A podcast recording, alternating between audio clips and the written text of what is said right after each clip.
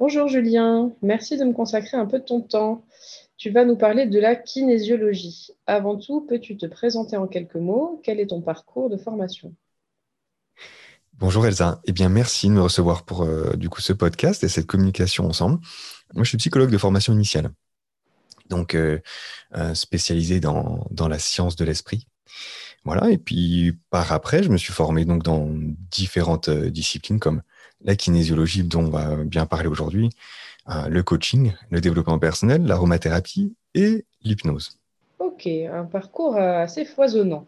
Alors, la kinésiologie, ça ne parle pas forcément à tout le monde et ça n'a rien à voir avec la kinésithérapie.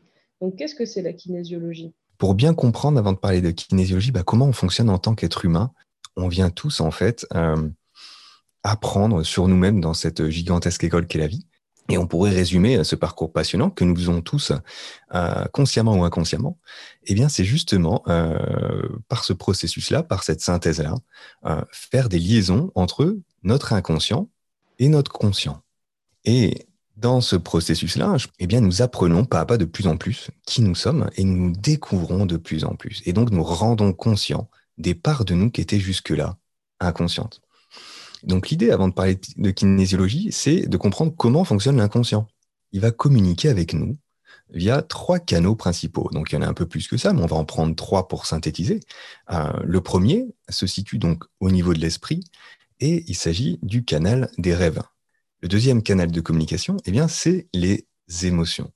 Donc à nouveau, comme le rêve, l'émotion est un message de notre moi profond, de notre âme, de notre inconscient, de notre maître intérieur, peu importe comment on va l'appeler en fonction des préférences des uns et des autres. Et donc, on en vient au canal qui nous intéresse euh, vis-à-vis de la kinésiologie euh, plus particulièrement. Eh bien, le troisième canal de communication qu'entreprend, qu'utilise l'inconscient pour nous laisser des informations, eh bien, c'est le corps.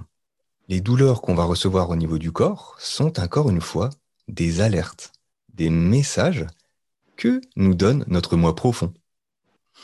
Eh bien, on en vient à la kinésiologie. En fait, la kinésiologie, c'est faire parler le corps, qui va donc s'exprimer hein, de, plein de manières différentes. Hein. On a plusieurs techniques pour ça.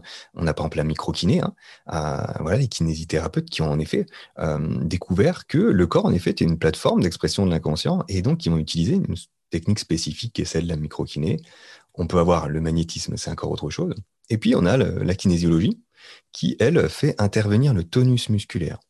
Donc, grosso modo, le tonus musculaire nous indique tout de suite, en venant le solliciter par donc des tests musculaires, si la réponse est forte, ça va nous indiquer que ce qu'on évoque avec la personne est positif, renforce son système, que cela soit sur le plan physiologique, émotionnel, mental ou énergétique. Eh bien, on va pouvoir voir en effet qu'est-ce qui déséquilibre euh, le beau système que nous sommes en tant qu'être humain.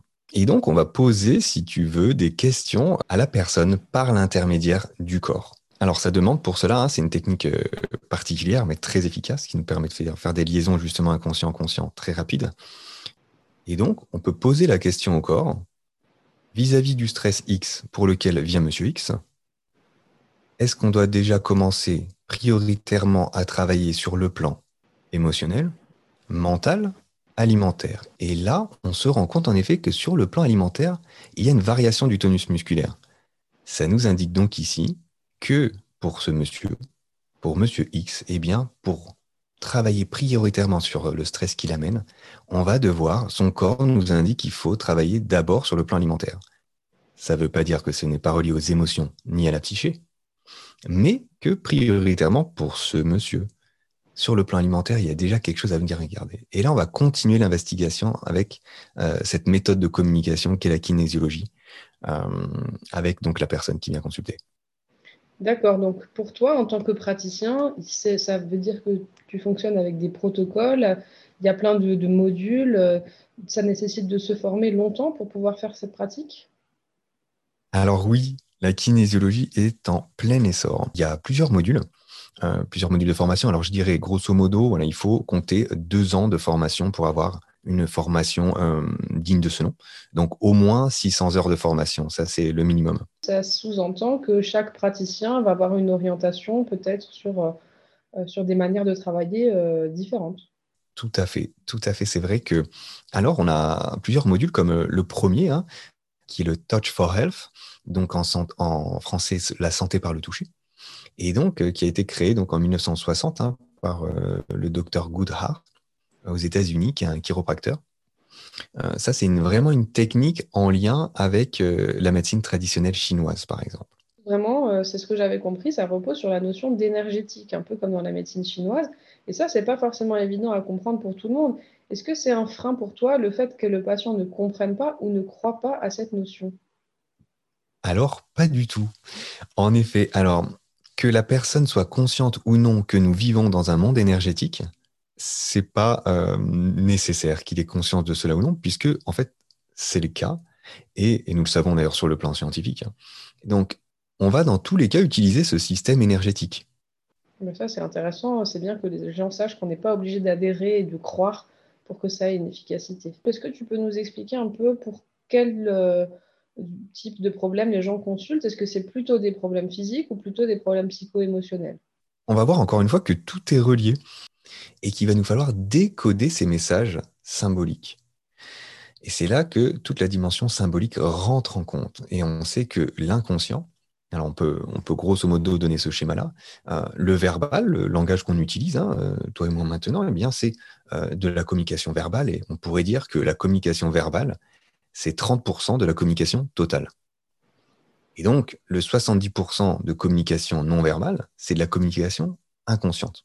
Et la communication inconsciente utilise le symbolisme. C'est comme ça que le symbolisme est le langage de notre inconscient.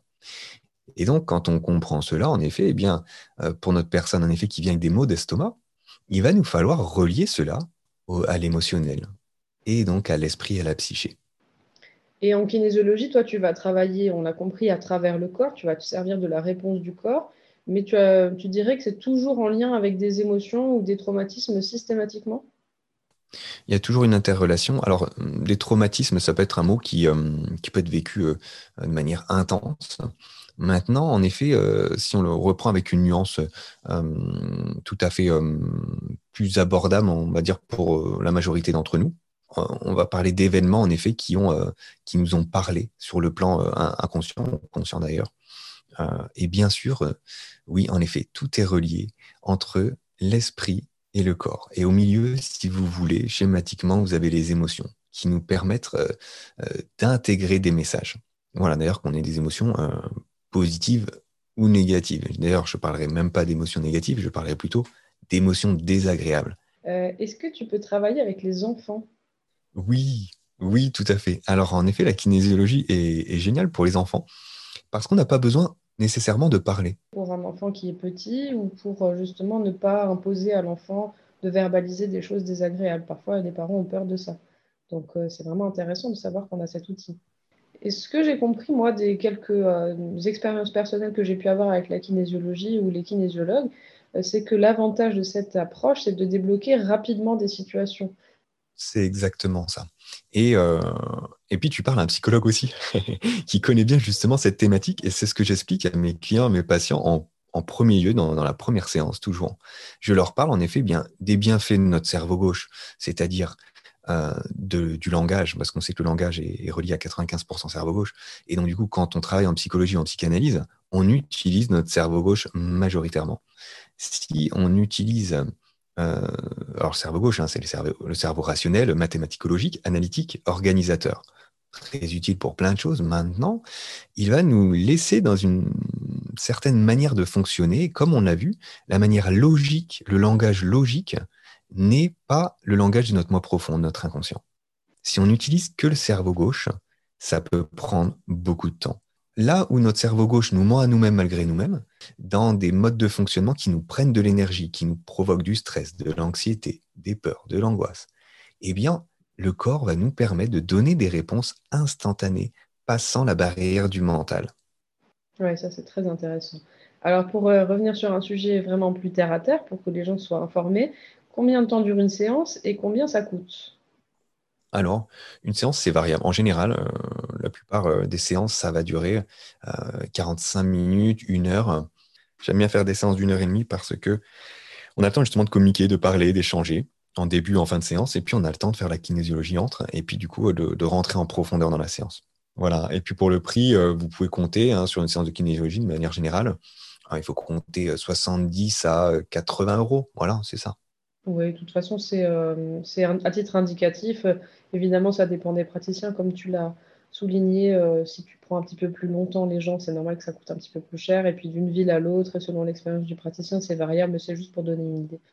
Un grand merci à toi, euh, Julien. Et euh, je recommande à ceux qui nous écoutent d'aller lire les nombreuses informations qu'on peut trouver sur ton site internet, lajoieensoi.fr. Merci beaucoup, Elsa, pour cette très belle interview avec toi.